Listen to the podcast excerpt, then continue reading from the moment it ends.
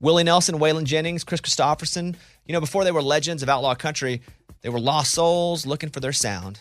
Don't miss Mandy Moore and the new scripted Audible original, The Boar's Nest, Sue Brewer and the Birth of Outlaw Country Music.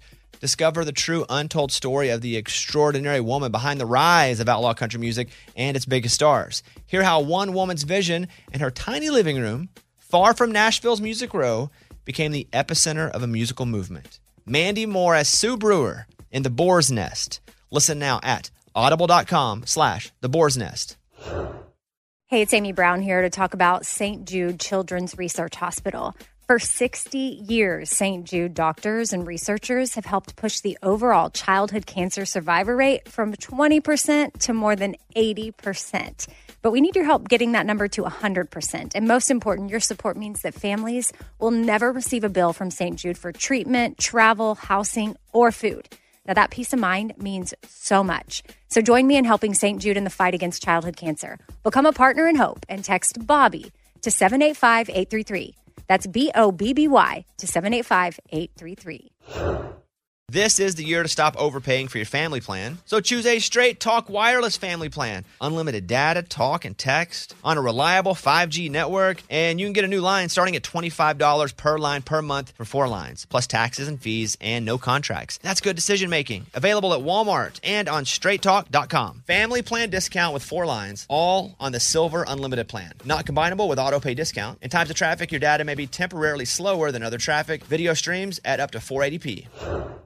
I'm about to hop in with uh, Josh Kear, and I always record this part after the podcast. And really, this is one of my favorite podcasts that I've done in a long time. I think you're going to really like this guy. Just, uh, and I'll get into it, but he's got four Grammys, 14 number ones. His first ever cut was Daryl Singletary back in the day. He's got a Jimmy Buffett song, Backstreet Boys, Charlie Puth.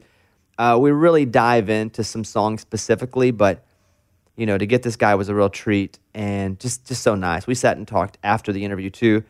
And it's an hour long, so I'm not going to spend a lot of time talking ahead of time.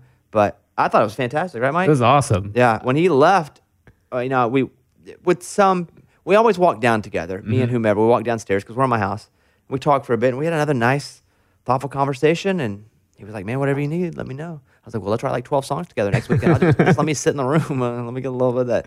So it's fantastic. You're going to hear about before he cheats, which is a great story Yeah. He talks about before. It's a great story.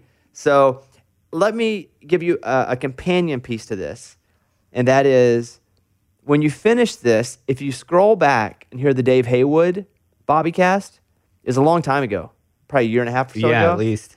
But Dave Haywood tells another story about Need You Now and how the song almost didn't make it. I reference that, but after you listen to this, if I can encourage you to go back and check out the Dave Haywood from Lady Antebellum, and they we really get into Need You Now on a much deeper level. So I think with this, if you haven't heard that, to go back and check that one out. Yeah, episode 103. Oh, nice. Well, wow, 100 episodes ago, huh? Yeah. Uh, here we go. This is a great one. Josh Kear, and it's just uh, his story. It's, it's pretty freaking cool. Check out Amy's podcast, Four Things with Amy Brown. Four Things, usually very uh, lifestyle, female, faith, food, family, fun. I don't know. There's not always F's, uh, but but she's had some great guests on, like Kristin Chenoweth, Bob Goff. Speaking of Lady Annabelle, she's doing with Hillary Scott, Trisha Yearwood. Like it's really a great podcast. Four Things with Amy Brown. There's also The Velvet's Edge with Kelly Henderson, fashion. Uh, it's a, it, that's a lifestyle podcast for female, a little edgier. There is the guys do a sports show called The Sore Losers. There's Caroline Hobby's interview show where she talks to mostly the wives of country stars. Fantastic. Check out all the podcasts. I'm going to get out of here and play episode 208, Josh Kear, Thank you very much. Tell your friends about it if you like it. Like a Netflix show. If you like it, you brag about them, like, oh, you got to check this show out. If you don't mind, tell them about an interview that you like or this podcast. That's how we, and if you don't mind rating us and writing a comment too, that would be fantastic. We appreciate that so much.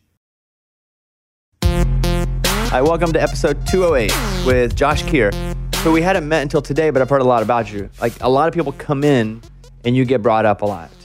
Good. It's almost like think. Yeah, yeah, it's great actually. because we were what Mike D and I do is we sit around and we go, who would we like to talk to? And you'd come up so many times. And I can tell you the first time it came up was with Dave Haywood. Mm. And Dave was, was talking well, and we'll talk about it later. He was just talking about, you know, Need You Now and Sure. how that song almost didn't happen. and then it almost didn't make the record, and that whole process of that song. And so I was like, you know, I'd like to talk to Josh Kear. And then you walk in, and there's a big picture of your face on the wall. Yeah, it kinda freaked me out for It's humongous. so it, it's really good to meet you. Great to meet you as well. I was um I, I do this and you'll see where this comes around to you, but I I do this motivational speech where I go and talk to places.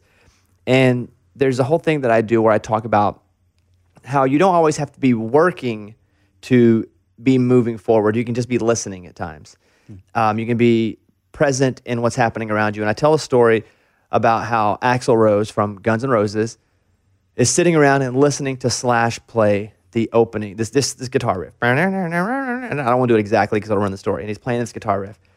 And Axl's like, man, Slash, like that's interesting. And he's like, what is that? And Slash is, I'm just playing a scale. Basically, I'm playing a scale, and and this is not a song. I'm just warming up because we're about to go into the studio. And so Axl's like, well, that's that's interesting. He says, I wrote this poem for my girlfriend. Keep playing that. And so Slash is playing the song, and Axl starts reading this poem, and it's like, this is it. This is this is the song. Like I'm just list. He was just sitting in the room, and it was "Sweet Child of Mine," and that's how the that's how the song gets started. That's crazy. And so Slash is sitting here just playing this on his guitar. And then inside of the bridge of this song, he doesn't know where to go with the song. He doesn't have it written because back then they would just get in a studio and just get totally wasted and, and record. And Right. so if you remember the bridge of this song, he starts going, Where do we go now? Where do we go? So he's he literally had just nothing. riffing. He literally didn't know where to go with the song. That's crazy. That's awesome. And so, how, how I bring this up to start with you is, you know, that's an interesting way to kind of get into a song. Ever sit in a room and somebody's just dicking around with something and you go, well, I really wasn't planning to go here, but I have something that could work. I have um, this page after page after page after page of titles and ideas. Yeah. um, that I have always kept. I started keeping it in college. And so typically when I walk into a room, if somebody starts doing that, I don't say anything. I just kind of open my file um, and start. I call it my book of spells because Carrie Underwood called it that once in a um, in, in a group setting. She's like, "Oh, he just goes through his book of spells." So I actually titled on on my uh, desktop my little book of spells. So I click on that, start kind of going through stuff. Um, almost, you know, most of it does, doesn't work for every piece of music, obviously. So you just kind of sit, and you kind of go through and go through and go through until you finally go, I don't know, maybe that. Um, and I just start throwing things into the room. There, there's that point at the beginning of every writing appointment where, as far as um, lyrical ideas, you're either going to be the absolute hero or you're going to look like a moron. Um, I've kind of always prided myself on being fearless when it comes to throwing ideas in the room and just kind of going, well, I took all that time to come up with them. Let's see if they're any good. There's only one way to find out. Can you think of a song where you're going through the book of spells and you're like, ah, this might actually be something with what you're doing now? Um, you mean with mute where the music was already yeah, kind where the going? music's going and you're flipping through and you you go, hmm, well, I could actually attach this and we could go somewhere with it. And it turned out to be something, you know, pretty cool. oh man, sorry, I'm like running through songs in my brain. Yeah, run through. Um, typ- typically, um, I some that have been written to tracks and things. Most of the time, I come in with like pieces of music and stuff. Fully. Yeah, at least something somewhat realized, or at least enough of a concept um, that trying to match it to somebody that's ar- something already going isn't perfect. So even then, a lot of times the music will change ever so slightly. It's not usually an exact match. I don't have a slash story. Do you ever? I wish I did. You ever find? Because what I find when you get into a room, you say you go in fearless. If I'm writing something comedy wise, and someone comes in, and when you don't know people, it's a you're a little timid at first, and not so much because of your ideas, but because just you don't know everyone's sensibilities, right? Sure, It's like yeah. a first date. Oh yeah, it's You're- a dance. Yeah, you're kind of all right. Well, if they mm. and I have found that when someone comes in and they're totally fearless, it actually relaxes the whole room. Right. Like it's actually a nice start to the whole because you're like, oh, okay, if they're going to be an idiot, and Yeah. An idiot maybe isn't the word, but it, worst No, case scenario is the best. Yeah, Yeah. And I feel at times if I do that, it actually makes the room a more productive room. If I just go out and do the bo- most bonehead thing, sometimes on purpose, Mm-hmm. it makes the room better because then everybody goes, oh, Bobby's an idiot. I won't be near as big of an idiot. Let me start suggesting my ideas. and that's actually the whole point of of the reason I do it. I I don't often assume that the ideas that I'm going to start throwing out are what we're going to work on, um, and I don't really care. Part of it is just getting any kind of momentum going and um, and getting the comfort zone opened up. Because once somebody starts talking and starts saying, "Hey, what about this? What about this? What about this?" Everybody else feels a little more open to going through their own stuff, especially if you've never worked together. That first time where, yeah, like like we were saying, it's a dance, and kind of you're everybody's trying to figure out their role, where they fit in, what they're supposed to be doing. Um, I just I don't. I, I love the visit and I love the hang and all that that comes beforehand. It's it's great to catch up and all that, but at some point something's got to happen, or there's no reason for us all to be hanging out Right. together. So that's my way of being like, all right, let's get some work done. Come on. I'm going to resume you just a little bit and, and we'll go into some stories here. But 14 number ones, uh, just a few of them. Luke Bryan, most people are good. I bring that up because that was a three week number one. A rarity. The, almost the dodo bird of country music songs. They, These days, yeah, ah, yeah. I would say the white tiger now. Dodo bird's extinct. Maybe the Yes. white tiger of country music songs, a three week number one. yeah, that's, they're getting more and more rare. It seems like. I was asked on the red carpet last week at, at CMT. They said, "Hey, what what was your song of 2019?" And not that I would listen to it all the time alone, but like I said, well, my song I think that was the most important to the format and that people have really gravitated to because of the message was most people are good, and that's what came to my mind. That was Thanks. my, my visceral emotional reaction to what was the song of 2019. That's awesome. So congratulations, one on the three week number one, but also a lot of people went, man, it's nice to just like, like have that song. I needed that song. Yeah. I did. I wrote. I most of the time when when um, you meet people socially, and they ask you, they find out you're a songwriter, and they say, "So what do you write?" You know, obviously they mean rock, pop, country, whatever. And I smile and say, "I write fiction," because that's kind of what I do. I sit around and just generally make up stories and things. Um, but in that particular case, that was written in 2016 during the presidential election or the build up to the election. Um, between that and some of the other things were also going on in the world at the time, I was really kind of depressed. I mean, just watching some things and kind of went, you know what? Um, it's not all bad. It's really not all bad. And I, I showed up um, at my studio that day and I was writing with Ed Hill and David Frasier, who I've written with close to 20 years and luckily uh, we've again we know each other so well that I kind of know where they are in their lives as well and it just it was the right right idea for the right group of people and um, I desperately needed that song I still find that when I sit around and play that song when I'm performing um, it's it still takes me back to that place that I desperately need to be these days Talk me through the life of after you wrote the song because we know the end product, we, we've seen the manufacturing of a three week number one. Like it's been through, we've seen it, it, it, it did great. But you write it, and that's a, it's been a couple years now, a few years now, actually. yeah So what happens right after you write the song? Do you feel like it could be something, and where does it go? And, and just kind of talk me through that. Mhm. So we we wrote the song. Um, I was the only one. I just sat and played guitar while we were writing it. So I was the only one playing during the writing. And then when the other guys left, I stayed right there in my studio and built up the record from scratch. And it sounds almost identical to what you ended up hearing on the Luke record. Did they use any of that No. of your track? No, they didn't use any of my track. I think they even might have changed the key, and they cut with a live band, and I'm of course playing individual bits and pieces. And um, Jeff didn't need my tracks, uh, pretty obviously, and finished it up. I think I I spent the rest of that day and part of the next day finishing up the demo, turned it into the publisher, and that is usually for me where my contact with the song essentially ends. You spent a lot of time with it. Did you feel you because you spent what, almost two days? Mm-hmm. Did you feel like it was a two day worthy song, or is that just a normal process for anything that you've written? if I'm the one doing the demo, it takes me that Okay. long. I'm just not fast. Um, I'm I'm a slow builder when it comes to to building out a demo, and even beyond that, typically, um, I'm not great at them.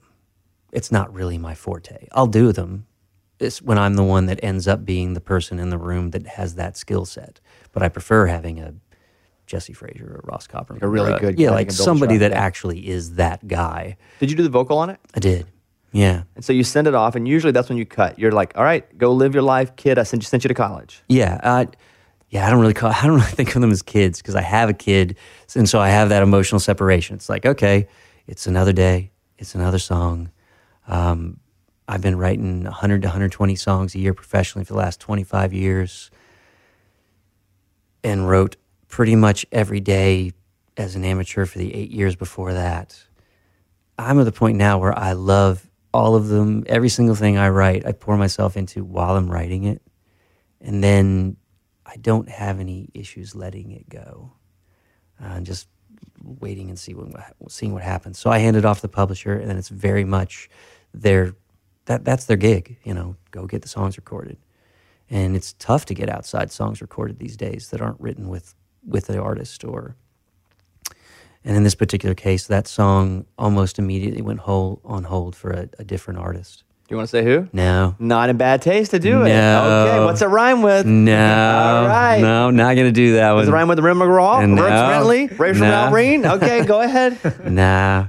Um, and f- unfortunately for me, my plugger went ahead and, and played it for Jeff, for Luke, letting Jeff know that technically it was already somewhere else because somebody somebody besides my publisher had gotten had gotten to pitch the song before I had actually turned it into my publisher. Because I sent the song to my co-writers and I was waiting to hear back from them to see whether or not the demo was everybody was happy, and it was on hold before I got the thumbs up from both of them. Porta Porjabine? Yeah, All now right, I just thought, all right, all right. he's go just gonna keep trying. All right. this is gonna be a fun game. Um, But that's a good sign, right? If Yeah. a song goes, I, listen, I, and I've talked to a lot of people who they they've written great songs, and they feel great. They feel it's a great song, sure. and they're like, "Oh crap, I didn't want that artist to get a hold of that song because I feel like it could really be special for somebody." And they don't hate on the artist. They didn't even say who it was either. Of course, yeah. but they would go, "Oh, I would really rather someone that really has a sh- that's working in the radio format right now to have this song." Right. Which that's always an awkward conversation. It, it is, and, and it's not even a conversation I'm usually a part of. Um, in this particular case, Jeff went ahead and sent it to Luke. Okay, this is my understanding of all this, keeping, keeping in mind that I'm not present for any of this. But my understanding of the way this all unfolded is Jeff then sent the song to Luke. Luke loved it. Jeff let us know and just said, hey, kind of keep me posted. Let us know if, if the song becomes, you know, free and clear. And luckily um, for me, it did, and it never left Luke after that. And the minute I heard that that Luke was into it, because I I don't write them with people in mind typically, but as soon as I heard his name attached to it, I was like, oh yeah, that's home. Like it fits That- the brand. That makes perfect sense across the board. Everything about the melody, um, the lyric, the sensibility, it, it just seemed to match. It seemed a perfect match, and it was. So Luke gets the song, and until it's actually cut, I don't know if you. Heard, a lot of times you don't hear it No. until it's actually like available for consumption. Yeah, that's typically when I get to hear it. Although in this particular case, Jeff's Jeff's place is right around the corner from my studio, and he brought uh, my publisher and I over and played it for us. And you thought, I thought amazing. I was thrilled. now at this point though, is it for sure on the record, or is it just a song that's cut? Well, I don't think Jeff would have brought me over there, in all honesty, if it wasn't going to make the record. Now, he wasn't telling me it was a single. Matter of fact, I think they'd already picked the first single and it wasn't even out yet. So I obviously didn't have any idea whether or not they would they would send it to you guys at radio. Fortunately for me, um, I think they already kind of knew that it was going to be but they're professional enough not to make promises they can't keep. And I totally get that. I never expect that of anybody. And the first time you heard it on the radio, Gosh, I don't know. Have you even heard it yet? Do you even have a radio? no, I do. because I'm telling I you, do. you're not on anything. No Facebook, no Twitter, barely on Instagram. Well, and, and truthfully, I'm not even on Instagram. I, I made a decision years ago not to be in social media.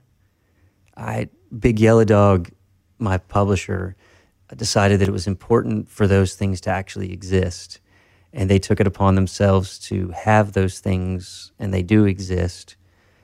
I don't even have the passwords for them, so I'm not on them. I, Which do you even have a radio? That was my next I question. do. Okay. There's a radio a phone, in my right? car, and I do good, listen all to it, switching between that and different podcasts and and books on Audible and things.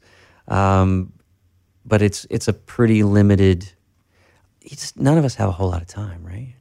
And for the most part, if I have if I have a little bit of free time, I either want to give it to my wife, I want to give it to my daughter, or I want to give it to one of my friends, and I want to give it to them in a very real way. I want to I want to talk to somebody. I want to speak. I want to hear their voice.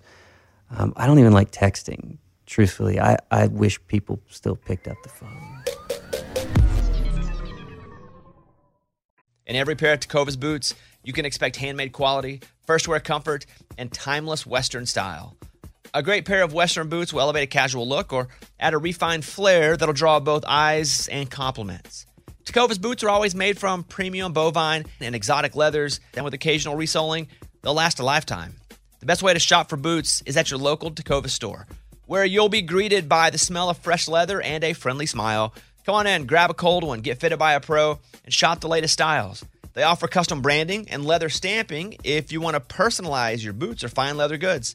And stay cool in short sleeve, moisture wicking pearl snap, or make your own shade with one of their classic straw hats, new in both men's and women's styles. And if you're planning to hit the road, Tecovas' ever growing lineup of rugged and full grain leather bags will get you where you're headed in style and are built to last decades.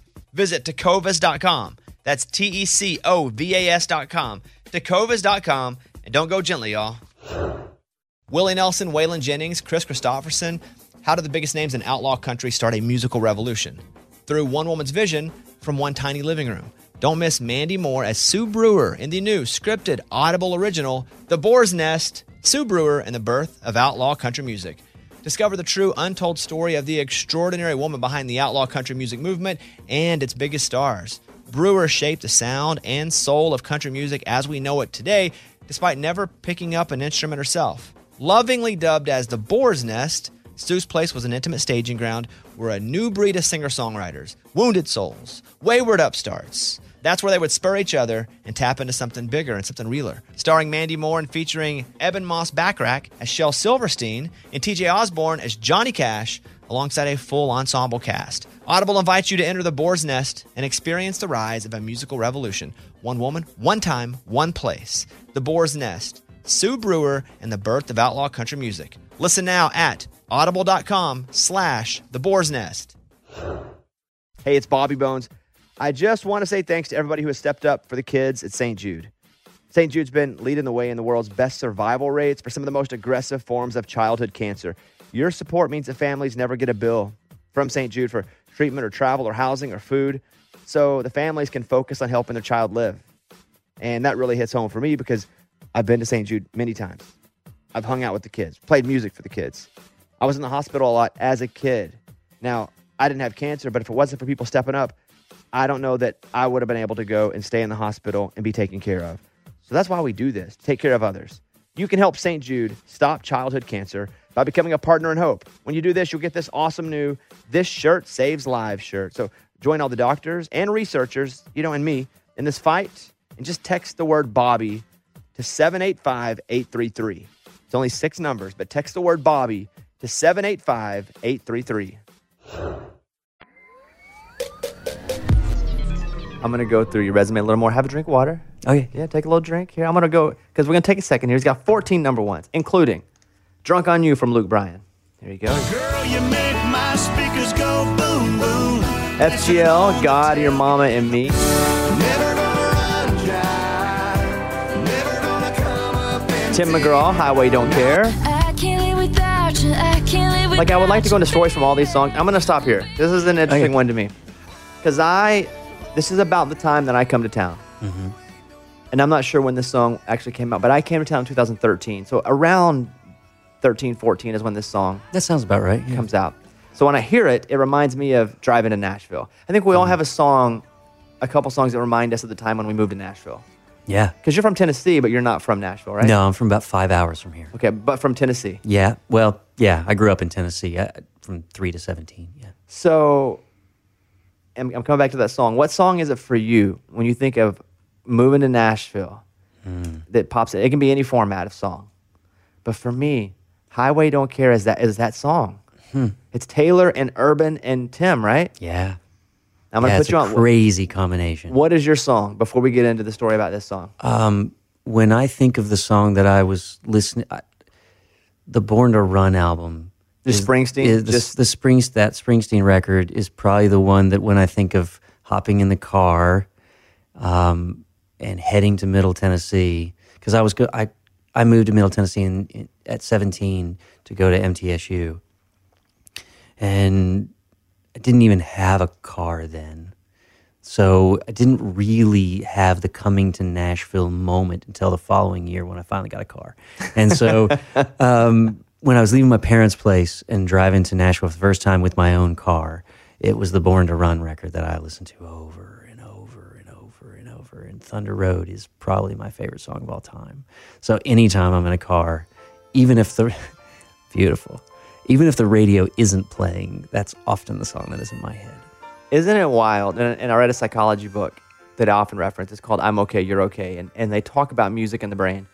And the music that we're listening to at a certain point in our life, for you, you talk about Thunder Road. For me, I think about being in college and listening to Counting Crows' Desert Life all the time, mm-hmm. over and over again. Mm-hmm. But what happens is when we hear it again, it triggers that same part of our brain. And, and just for a split second, it- it's the chemical release that makes us, just for that brief moment, feel the exact same way we felt whenever we were doing our first round with it. And it's why we love that music so much because it reminds us of a time that was insert whatever word you want better, worse, more fulfilling, more exciting.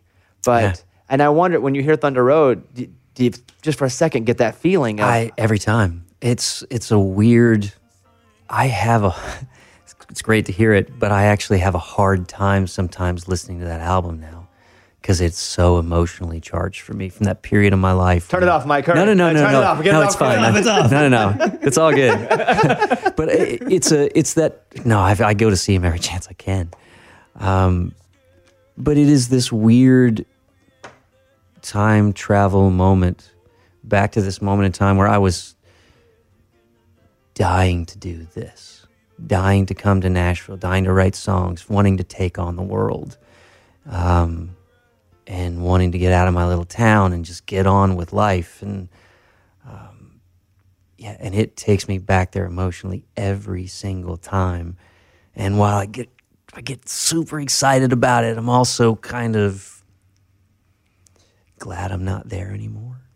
You know, I'm, I'm kind of glad that I'm at a different, very different stage in life now. And I remember going to see Bruce play downtown um, about a week after my daughter was born, and they were the band was playing the whole Born to Run record, start to finish, and they played it about halfway through the set. And from the opening notes of Thunder Road right to the very last notes of Jungleland, I was on my feet, like tr- trying to lose my voice for the next three years. And as soon as the last note faded from Jungleland, he was getting ready to rip into the next song because they were probably still going to play for another 45 minutes. And I went, okay, that's what I needed. And I went home. Because at that point, that record had reminded me so much of where I am now as opposed to where I was when I first fell in love with it. And I just wanted to be home with my wife and my newborn. Even even though I'd paid a bunch of money for that ticket to be there, I just kind of went, "Oh, and this isn't where you're supposed to be now." What was it about music? Like, where, where did that come from in you that made you want to do this? I I had a crush on a girl in my English class when I was 13. And she had a crush on somebody else. And I went home one night and for some completely inexplicable reason, I sat down and I wrote a lyric and found a melody for it and sang it into a tape recorder and felt better.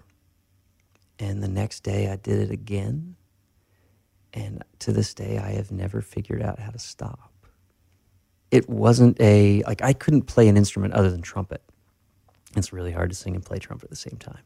So I didn't have a musical outlet really other than my voice and words. So for the next three years, I wrote songs almost every single day, just sitting down with a blank sheet of paper and writing words and singing them into a tape recorder. Just melodies, no guitar. Just melodies, no instrument at all, no instrumentation. And then I kind of decided that um, maybe I'd learn to play piano. So I, I went and I started to take some piano lessons, begged my parents for piano lessons. We didn't own a piano or a keyboard or anything. And I think it was on about my third piano lesson that I sat down with my piano teacher and said, You know, the classical stuff you're trying to teach me is great, but I really just want to play Let It Be. could, could you just teach me Hey Jude? And she was kind of like, Yeah, I don't really do that. She goes, You can probably figure that out on your own. I said, Okay. Went to my parents and said, All right, instead of paying for piano lessons, can you just get me a little keyboard that I can play at home and I'll just figure it out. And I, from that point on, I started writing songs with my really simple little piano chords. And then my 18th birthday, my parents bought me a, my first acoustic guitar. Were they musical? My dad played guitar about four or five chords Yeah. and a lot of oldies, a lot of like Elvis and that sort of thing. And I would sit around with him and sing in the living room, but I never thought to, I mean, just playing his guitar never really was my thing. And now that's my primary instrument. That's what I do all the time, is sit around and play guitar. So it's really weird to me how there was one in our house and I just didn't go for it. Was it ever for you, I want to be a singer? Like, did you come to town with the ambition, I'm going to go be a performer? No. I had, I toyed with it briefly, but not. There's so many, so many people that come to town. That is their calling. That is their desire. That is their goal in life. That is their be all, end all dream job. That was not mine. I truly wanted to write songs. And then I got really frustrated after about four years of my first publishing deal at B. I was with BMG for six years. About four years into it, I'd had a few songs recorded, but not as many as I would have liked. That's every single songwriter from amateurs all the way to Ashley Gorley. Probably nobody gets as many cut as they want. But I was, I was, I was having these moments where I was going, well, maybe maybe the reason these songs aren't getting recorded is because I'm supposed to do them. Not, it wasn't a, I really want to get out there and play them. It was just a, huh, okay. Well, I got to figure out some way to stay in the music business because this is what I want to do. So I started writing more and more, thinking of myself as the target and going out and playing more live by myself. And then eventually started playing with a band where I was um, my only friends that were musicians were studio musicians because they were the only people I would hang out with. But in order to get them to play a gig, they got to get paid because otherwise they're passing up a paying gig. So during that period of my life, I was literally using my draw to pay my musicians to play here in Nashville, and all my living expenses were going onto a credit card, which I don't recommend to anyone. That's a really terrible life plan, but it's what I was doing. And then um, a few years after that, I met my the woman who became my wife, who was also she came to Nashville to be a singer. That was that was her pursuit, and we had this long, um, serious conversation about what would happen if, for some reason, it worked for both of us. And we kind of looked at each other and went, "Yeah, we'd be done." And I went into my publisher, who at that point was Big Yellow Dog, because I was on my second publishing deal. And they'd been hanging in there with me, trying to be patient, let me figure my artist thing out, because it had gotten weird. I was writing really dark folk songs, and I was writing five minute songs and six minute songs with no choruses. It, my, my music was getting stranger and stranger all the time. And sat down with him and said, You know, that whole artist thing that you signed me to do, I'm not going to do that anymore. And to their credit, they kind of went, well, "What are you going to do?" Well, I'm just going to go back to writing songs and hoping to get them cut. And they said, "Great." And that was the end of the discussion. No, but you told us, you promised us, we've been invested in this. And a couple years later, we wrote Before He Cheats, and everything changed. I wonder, and I'm, I'm gonna come back to Highway Don't Care. Yeah, yeah, But yeah, I, come on back. I, I like. Sorry, I'll wander No, no, I'm one. I love wandering with you. We're walking down these these paths that that I like that we're creating. As you talk about doing the artist thing for a second, I was Mm-hmm. reading about the um, the a lot of the writers from the Office, the television show The Office, which is my favorite show. But what they did when that show first started, after it got picked up from pilot, they took a lot of the writers and made them bit players, actors, so they could understand what it was like as an actor because they felt like they could write better for the actors if they had also had a little bit of acting experience. Now, I wonder with you, do you think it affected your songwriting at all, actually going to be a, an artist, performer, singer now that you're pulled back a bit, you're writing again for that? Does that question make sense? Yeah, it makes total sense. Um, and I don't know if it's strictly the, the the opening my mind to the artist thing at one point, but certainly I know for a fact all of those weird roads that I took my music down during that period of my life had a huge impact on everything that I wrote after. If for no other reason than um, my idea of what counts as commercial, I think became much broader than what a lot of other people around me thought of as being commercial music. Um, I didn't see any reason why a five minute song with no chorus shouldn't be played on the radio. I really couldn't wrap my mind around it. I was like, but if it's really good, who cares?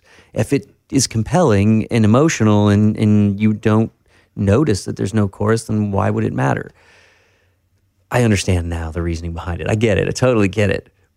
But but all of those things that I tried, then by the time I got around to coming back to writing and and thinking in terms of trying to get on the radio strictly and having to get somebody else to record it, um, yeah, I think my target was just a lot wider, which I think has incredibly served me well over the years. Well, you got three humongous commercial artists on this highway. Don't care. I'm back to it. Yeah, yeah, yeah. Keep coming back to it. I'm to back it. to it Yeah. because this song reminds me of being here, and it's it's a McGraw song. Mm-hmm. Now, when you write that, who'd you write the song with? I wrote it with Mark Irwin and the Warren Brothers, Brett and Brad. So when you write the song, is it written as just one person, two people, eight people? Like what, what, when you write the Mm-hmm. song, what's the feeling in the room, and who's it for? Okay, well, we weren't really thinking in terms of who it was for. Okay, so there was no idea then of we're going to get two or three people on here. It was just we just no, wrote the song. We, I had that title. Um, this idea that the highway could actually be a character. Um, I love personifying things. I like the idea of of an inanimate object being a character. I've done it multiple times. I'm sure I'll continue to do it just because I find it fascinating. So I kicked the idea into the room. Um, Brett jumped over to the piano real fast and he goes, What about something like this? And kind of started playing those opening lines to the song. And we didn't write the chorus right away. We just kind of started chasing that. And the last line that we got to right before we kind of went, Oh, we need to write a pre was about the radio. And so it made sense to write the B, that little B section as the song that was on the radio. And I think I said to him, well, what if we intentionally make it a female part and we'll just hire somebody to come in and sing that part on the demo? I, and all of them are, fortunately for me, also have strange enough sensibilities in their songwriting to go, yeah, that's just weird enough to work. It's also weird enough to keep a song from getting cut. Right.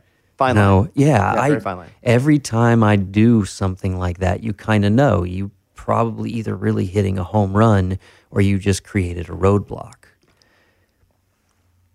That's the game. That's my game. I like I like those kinds of songs. So we left it in. When we came back around the second time, the pre made we made sure it made sense again, so that you were listening to the radio for a second time, and it just became a bit. It became part of what made this set the song aside that made it special. We put it on the demo that way. I sang lead on the demo, and then we hired a female singer to come in and sing that part. And we filtered it and everything to try to make it sound like pop radio at the time. They took all that stuff back off when they brought Taylor in, which was the right move. Taylor already sounded enough like pop radio. You certainly didn't need to do anything special to, to her voice to, to change that. Um, I, she was the dream. You know, she's she's like beyond what I what I was even hoping for. So do you first get the the message? Hey, McGraw's put it on hold. Mm-hmm. McGraw's cutting it. Same deal. We're gonna walk down the same the same path here. Yep, same path. And it's just gonna be a McGraw song, or at what- what point did they go? And not only is McGraw cutting it, I think we're gonna get Taylor Swift on the song. You know, immediately they said they were going to get someone, but they never said who. And again, that makes sense not to tell us because we're not part of the process. In my head, I think I probably was like, well, maybe Faith. It seems kind of obvious. They know each other pretty well. Um, what I didn't know was from the earliest part of Taylor's career, supposedly because of the song Tim McGraw, they had always talked about maybe doing something together. I couldn't have known that. Couldn't have planned for that. Couldn't have certainly you can't walk into a writing room thinking, "Oh, we'll write the thing that finally will give them something to do together." We kind of got lucky. Right song, right moment, right set of circumstances. And then they added Urban playing guitar, which just made the song bigger because you got to go. It's Tim McGraw big it, with Taylor Swift. Holy crap! And then Keith Urban. It's just it makes it like this whole event. Yeah, it was a true event. Yeah, but again, not an event you could plan for. I, I can't make that happen. There is no way in any writing room ever that I can sit down and write a song and be like, yeah, now we'll go get those three artists on a song. That's impossible.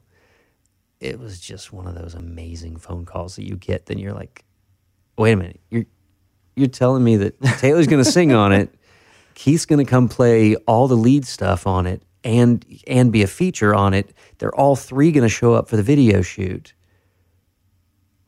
I, that makes no sense, but how freaking cool! That's awesome. Yeah, that's a great story. cool. Uh, Dierks Bentley, Woman Amen, wrote that one. Dierks Bentley, Drunk on a Plane. Blake Shelton, Neon Lights. The next one is, is a real familiar one for me. Uh, Gloriana, Kissed You Goodnight. Oh wow, yeah, So it's been a while for this one? yeah, yeah.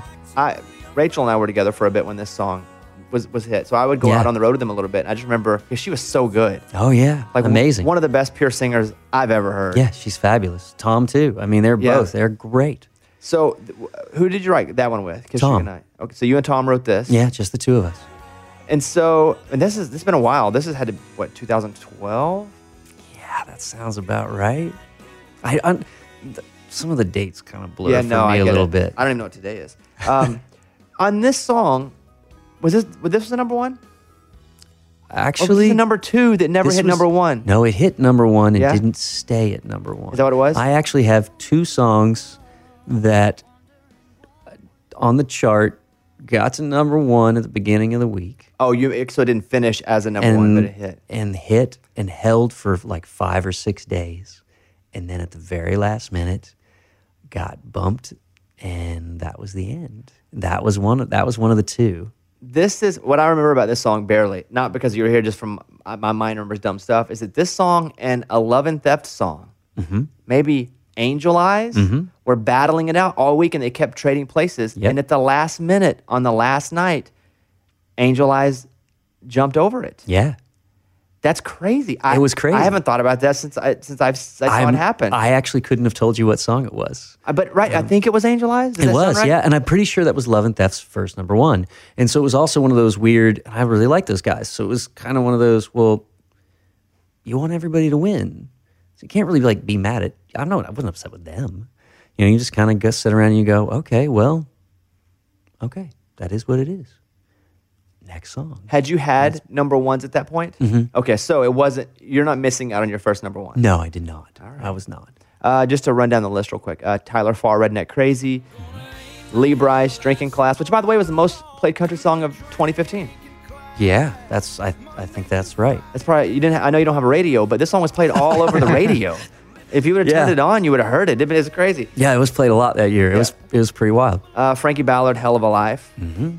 Now I want to go up and, and talk about because you have four Grammys. So the first the do. question is, where in your house are they? Um, there's a shelf in a hallway in my house that they sit on. Um, they're there. I, I'm fortunate. I forgot. Anyway, so there's a couple little trophy things in there, and then the rest of the shelves is all pictures of the family and stuff. It's just, it's it's in a spot in the house where I get to see it. My wife gets to see it and stuff. But if anybody came over to the house, it wouldn't be like the first thing you see because I'm, oh. Yeah, I'm not really comfortable hmm. with that. Well, my mirror ball. When you walk in the house from Dancing with the Stars and one that you have to kiss it till we come in the house. I actually have a mirror ball as well, From- hanging in my living room from a dance party that we threw at one Oh, point. yeah? we put it up, and I, I had a, I needed a ladder to flip the switch to turn it back off because I didn't have a remote for it. So for the next two days after that dance party, we, we did the dance party when we first moved into the house, and it's a, it's a pretty vaulted ceiling and everything, and so that that thing was continuing to spin and spin and spin, and I would bust out laughing every single time I would walk back into the living room, and I thought it was so damn funny. It just kept me. It just was a reminder not to take life so seriously that I went, oh no, that's staying. That is a permanent fixture in our home, and it will always be there. It does not belong there at all. It looks really weird, and yet it's the thing that gets most commented. Like we really worked hard. We spent a lot of time designing our home, and I love it dearly. And strangely enough, the thing everybody talks about is that stupid mirror ball. Is that how I don't care. I think it's awesome. Four Grammys from three different songs. Was before he cheats the the pop for you? Was Yeah. Mm-hmm. that the, was that the one that kind of you'd obviously been doing your thing, but the one that was like, boom, train is now here. Yeah, 10 years into publishing deals.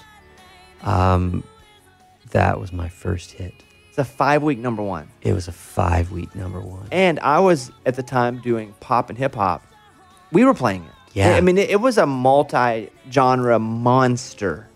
Country, pop, AC, like it. It kind of ran the gamut and blew up. Strangely enough, and it wasn't even one of those where they cut a pop version of it too. Literally, it was just that record. And I don't think I realized at the time how surreal it was because I never had a hit at all. I didn't know what I was supposed to make of it. But it sent us, yeah, sent us the Grammys. We were nominated for not just country song, we were nominated for overall song. We lost out to Amy Winehouse Rehab. for rehab Yeah. while she was in rehab for a song swearing she would never go to rehab. if Um, only Carrie was cheating or getting cheated on while the song I was know, up. He's like, right? Carrie, it would have been great. Let's Come go. on, Yeah. take one for the team. Um, yeah, no, it was it was crazier, I think, than I realized. Let's let's go to the beginning of it then. Yep. You're a, you're in a room. Who's in the room with you? Um, I got a call on a Saturday from my buddy Chris Tompkins. Um, I wasn't married, didn't have a kid, so I still wrote on Saturdays. I wrote 24 hours a day, any day of the week back then. I just, that's all I had to do. Didn't have much of a life. And Chris called me on Saturday and said, dude, my publisher is bugging the crap out of me to try to write something for Gretchen Wilson. Redneck Woman had already popped they put out something else after that, but they were already starting to really look for the next record. He said, "Ah, "I got I got a couple lines on a song that I think might be good for her. Can you come over?" So I dropped whatever I was doing, To go to a Gretchen Wilson aimed, writing day. writing Yeah, appointment for this thing that he already had going. I, she wasn't even something I was thinking about, but he had something and wanted to do it. So I drove over to his house. We sat on his back porch. He played me the opening lines of what became Before He Cheats. We spent a couple hours writing that song, I think. We got everything done but the little bridge. And I think we got back together one afternoon and finished out the song. Went in the studio, demoed it. Okay, so wait a second, backtrack. Before that, we turned in the work tape to both of our publishers. Chris's publisher told him they didn't want him to demo the song because they thought it was way too scary and crazy for country radio. Chris calls me up, tells me, "Hey, they don't want to demo it." I said, "Dude, we're demoing it." Which means you're going to pay for it yourself. I meant, yeah, Yeah. if I have to, uh, this is coming out of my pocket. Sure. Um, it's just, I not not that I had any idea of what it was capable of. It was mostly just another song for me, but I thought it was a good one. And then, to her credit, Lisa Johnson, who was the one that originally told him that, called him back the next day and said, "You know what? I don't care if it's too crazy for country. Um, it's really, really good. You you need to demo it." And so we did. A dude, you had him demo it? A dude sang the original demo? No, no, no. We we hired somebody um, to to sing the demo, and she was great. And um, it sounded quite a bit different. It was much darker and kind of angrier. Had r- much heavier rock guitars on it. Somebody they played it for Gretchen's folks. Um, I don't think Gretchen ever heard it. At least to the best of my knowledge, she never got to hear it. They passed on it immediately. A little time goes by. Chris calls me up on the phone, says, Dude, you're not going to believe this. Carrie Underwood's going to record our song. And I said, Dude, that's great. I don't know who Carrie Underwood is, but that's awesome. Because I don't watch much television, obviously. I am certainly not a reality TV guy. So I had no clue. I didn't. He's like, no, no, no, you don't understand. She just won American Idol.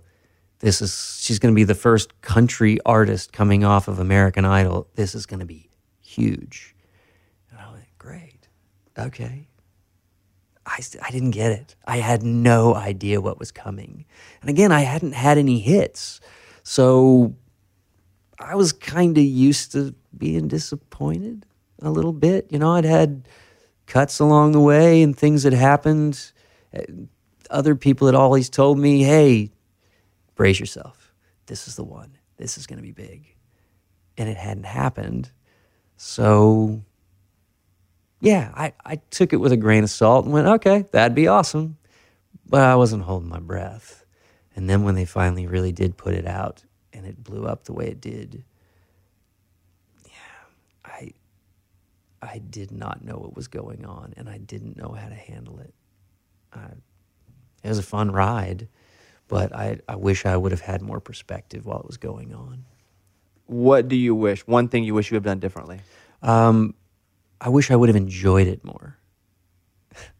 like I can remember standing next to Joe Galante at the after party of the Grammys, and he looked at me, all these tons of stars around and everything, and um, I'm kind of uncomfortable. I don't love large social settings. I really like small settings, like writing rooms, where I can really have um, pointed conversations with a couple people without a lot of distraction. And so we're in this big space, Beverly Hills Hotel, and he looks at me and he says, um, "So you having fun?" I said, "I, I think so." and he kind of gave me this weird look, and he and he said, "Well, if you can't enjoy this, you might be in the wrong business." And of course, I take it. I took these things so to heart at the time that I was like going, "Oh shit, maybe I'm in the wrong business." and instead, what I should have been should have been doing was just laughing and going and taking tequila shots with some big star that would have done it with me because we were everybody was there and celebrating and having a good time. And instead, I was just kind of looking around and going, um, "Why am I here? What happened? What's going on?" Um, I'd be better at it now. I got better at it. Well, and that rolls me to the next one because, you know, you get to talk to a few people who have one of these songs that crosses over, and they have they have their one big song they write and it crosses over, and they're like, I couldn't believe it. it first of all, to get a big country hit's one thing, but it goes to pop and the whole world, different country, not even just pop. It goes international, and people are, and that happens with Carrie. And you had your one song, and you're just gonna write country songs, and but then Josh, but then you do it freaking again with Lady Antebellum and Need You Now. So, with all of this from the before he cheats and you wish you had enjoyed it, you get a chance to now experience it again. Did you do better at enjoyment Yes. the second time? Uh, yes. So I rem- at backtracking back to the to the Before He Cheats Grammy night. We're sitting there in the audience, and I have Simon, who created um, all those American Idol shows and everything. Like sit- Simon Fuller, Simon. yeah, Simon Fuller. Okay. He's sitting next to me. And the award is given for um, best overall song, which we you know we discussed. I was nominated for, and we lost. And he looks at me and he goes, "Well, there's always next year." And of course, I'm thinking, "Are you kidding?" next year? Do you know how rare it is for any songwriter to ever get to this point one time in their life? I, I, I just so I didn't even I, I don't even know if I responded to him. I, I think I just kind of sat there, not fuming. I don't get upset very easily, but kind of just confused and going, "Are you really that out of touch with what I do for a living?" And then when it happened a second time, I wish I could have backtracked to that moment and been like able to turn around to him and go, "Well, not next year, but the year after. give me two years. Give me two give me years. give me two Yeah, years." yeah.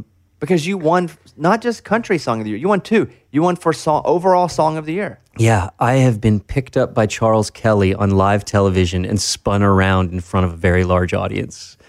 Um, Do you remember who you beat?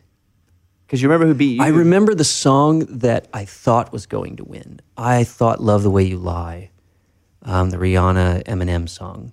I really thought that was going to win. Um, a rap song had never won the award before. It seemed overdue. They were both massive at the time. The song had been huge. It seemed like it was going to be Eminem's year. I I'd kind of resolved myself to the idea that maybe we had a shot again at. Um, and the other thing is, "House That Built Me" was also nominated for overall song that year. there were two country songs. There were two country songs. So you're worried about year. then it being split by the, the country and that was vote. that's the other thing. I kind of assumed there was good possibility because that song's amazing. You know, I love that was my favorite song that year was House That Built Me. So I sat there going, okay, well, we might not win either of these. You know, it wouldn't have been shocking to me it, for House That Built Me to have won country song, Love the Way You Lie to win overall. And you kind of go home going, well, that was fun. But it certainly wouldn't have been weird. And the thing about splitting the vote is, for, for if you're listening now, what happens is, especially the Nashville block of voters, like I'm a Grammy voter, Mm-hmm. a lot of us, because we're familiar with the songwriters or the producers, even the artists, we just vote for our people. I get it. And so then you go, well, there's two songs getting voted by our people, and they got to pick one. Some of that vote, even if it's 66 33, are, it's still going to be split. So the fact that, that, wow, I didn't know there were two country songs in the, that category. There were, yeah. And I think in the end, what really helped us was the, was all the different genres it played in. Um, it was a hit in country, so we got some of those votes. It was a hit in pop. It was a hit in AC. It was a hit worldwide.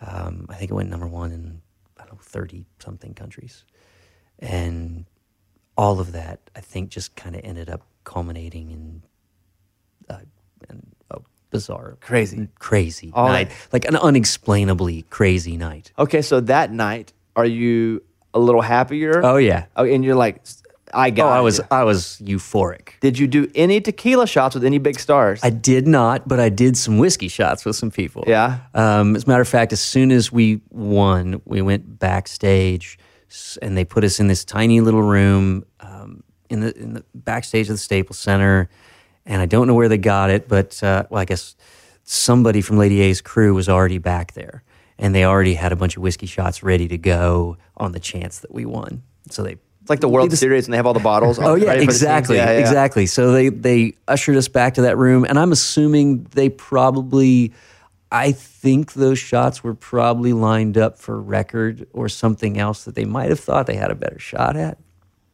But that was the first award of the night. Of course, they ended up, I'm sure, going back there and drinking a lot more whiskey before the night was over. And I was only there for one of them, but it was still fun. So they hit, passed around a bunch of shots, and we and we um, gave a bunch of hugs, and I, I, my mind was melting. I mean, um, like I said, I was kind of resolved. Uh, I'd already lost the thing once. Um, assumed I was going to lose a second time, and and but this time, that time, yeah, I was happy. Do That you remember when they have the card out and they're about to read it? Mm-hmm. Do you remember who was presenting? Um, yeah, John Mayer. Okay. And do you remember that brief space before they say the winner? Like, can you look back and go, oh God? No. And, and remember your heart or anything like that? Total blackout. Yeah. Like, because it's one of two things it's either blackout or it's every second is vividly remembered. No, I, I kind of have this,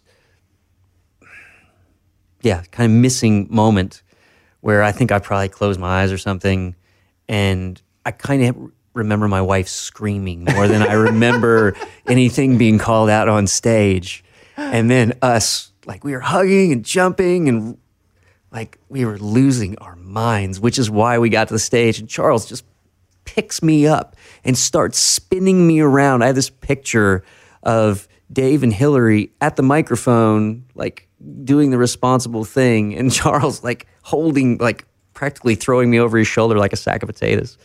And it was pure joy. I mean, we're looking at it here, Yeah. and there you four are. Yeah. And you, what, did you write that with When I wrote it with them. all three of them? Yeah, the day I met them. Well, how special is that? That you wrote it with all three. You all got to experience that together. Yeah, it was pretty wild. It was a that was a weird writing. You look day. so happy in this oh, picture. I- dude. You I are. was. Yeah, you are very happy right Well, now. he I like was that. also I was also shocked at what was happening. That he was hugging you or you he- won? He's a well both. He's a a lar- very large man as far as height, and so when he picks you up and starts swinging you, I don't care if you're on a stage or not. It's shocking. That's a great. That's a great picture. Do you have that picture in I your do. house? That's I a do. that's a great picture. Yeah.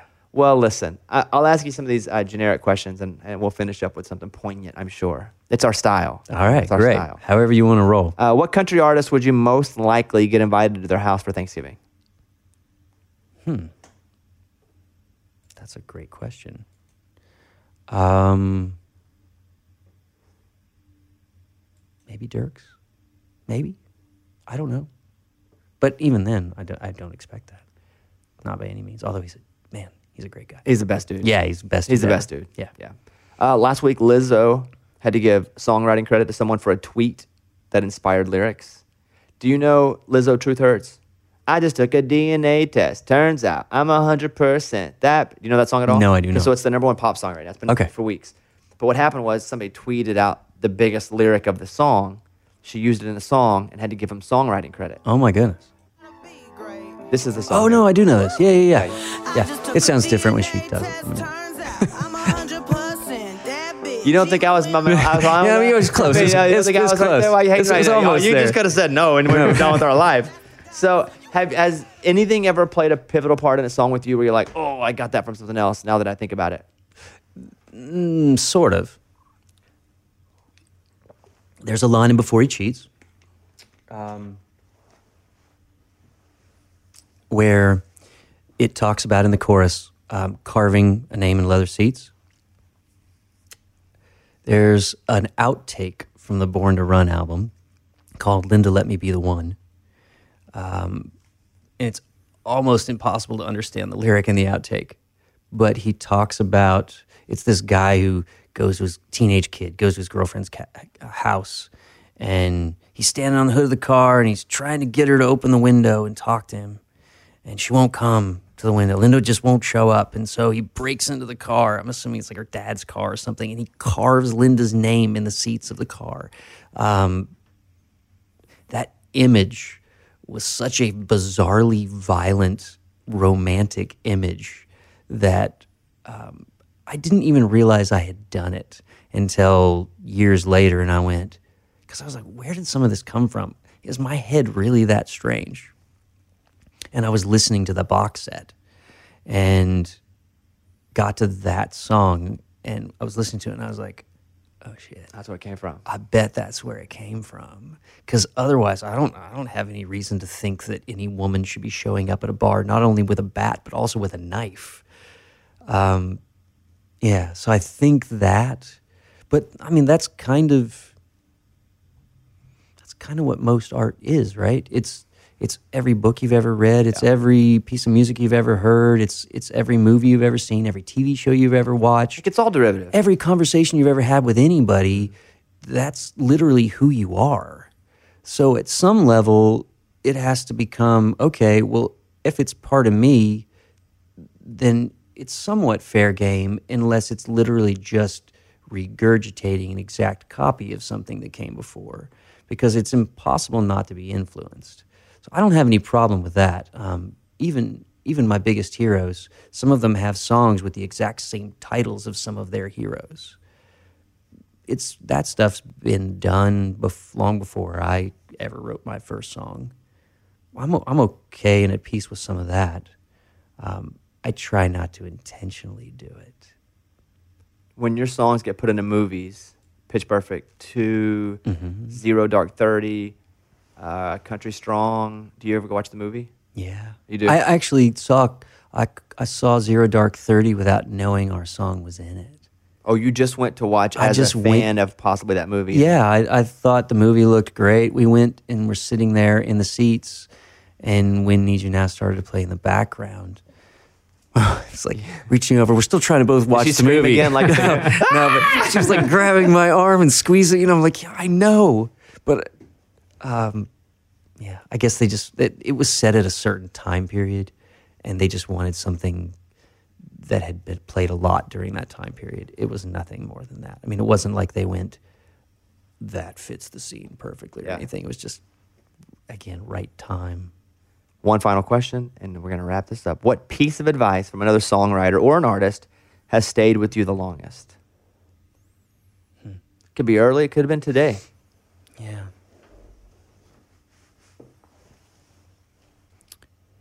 Um,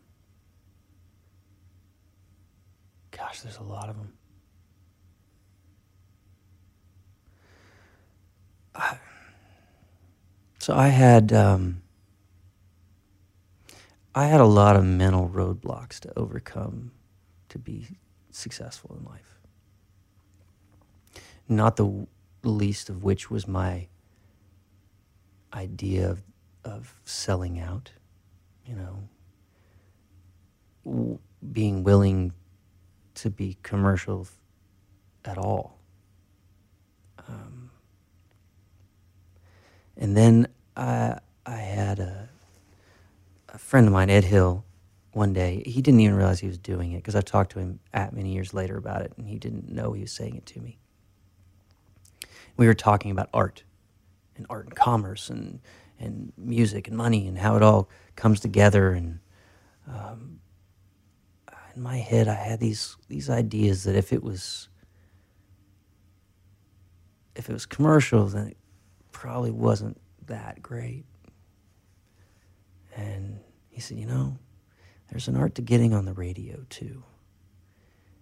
And there's no shame in wanting to get to make a living in something you love for the rest of your life. And that conversation with him was one of those moments where I, I kind of went, oh, okay. It's not, you're not truly selling out. You're just creating something that a lot of people get to hear. Nothing wrong with that. I mean, if I'd wanted my songs to just sit in a shoebox in a closet, I could have done that without getting a publishing deal. I could have done that without coming and spending 25 years of my life working my butt off in Nashville.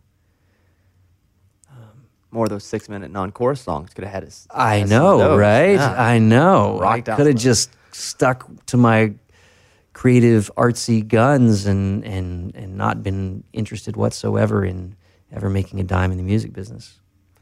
And I, every now and then I, I meet somebody that is in a similar place where I was at the time. And um, it's a fun conversation for me to have because I've very much been on both sides of that.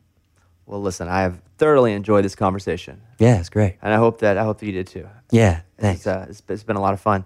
Um, well, this is everything that I hoped it would be. It's the opposite of prom and New Year's, where you really hope it's going to be something, and then you're like, I mean, it was okay, but it really wasn't. I gotta Right. tell you, this is much better. This is like a Thursday night when a friend calls and goes, Hey, you want to go get some dinner? And you're like, I'm kind of tired, but all right. Then you go and it's like the greatest night, and Yeah, you you can't actually predict it. Best That's night of your what this was, Josh. That's what this was. Yes. So you had very low expectations of me, and I exceeded them. Yes, that is always my goal I life. had really good expectations, and you still exceeded them. It was great. Good. Um, oh, well, there we go. That wraps it up. Um, as we walk out the door, which financially does more, 14 number ones or two t- together massive international songs that cross the pop? If you, which one is the bigger, the, the bigger house? All 14 number ones are the two songs that cross genre? I can truly tell you, I have no idea. And I believe you. That's the thing. I My- believe you. In my house, my wife takes care of it, deals with money. Right. I am not a numbers guy. That's like the worst idea ever is to hand me a checkbook and expect me to balance it. So yeah, I, I wouldn't have a clue how to answer that. I'll accept that answer. There he is. Okay, cool. Josh, good to see you, bud. Yeah, Thank you very much. It's really been a joy. All right, uh, episode 208 of the Bobby Cast with Josh Kear. Tell your friends about this if you don't mind. Um, tell them about this one specifically. I'm going to listen to this one like five times. Even though I did it, I'm going to go back and listen to it like five times. Yeah, yeah, yeah. All right, thanks, guys.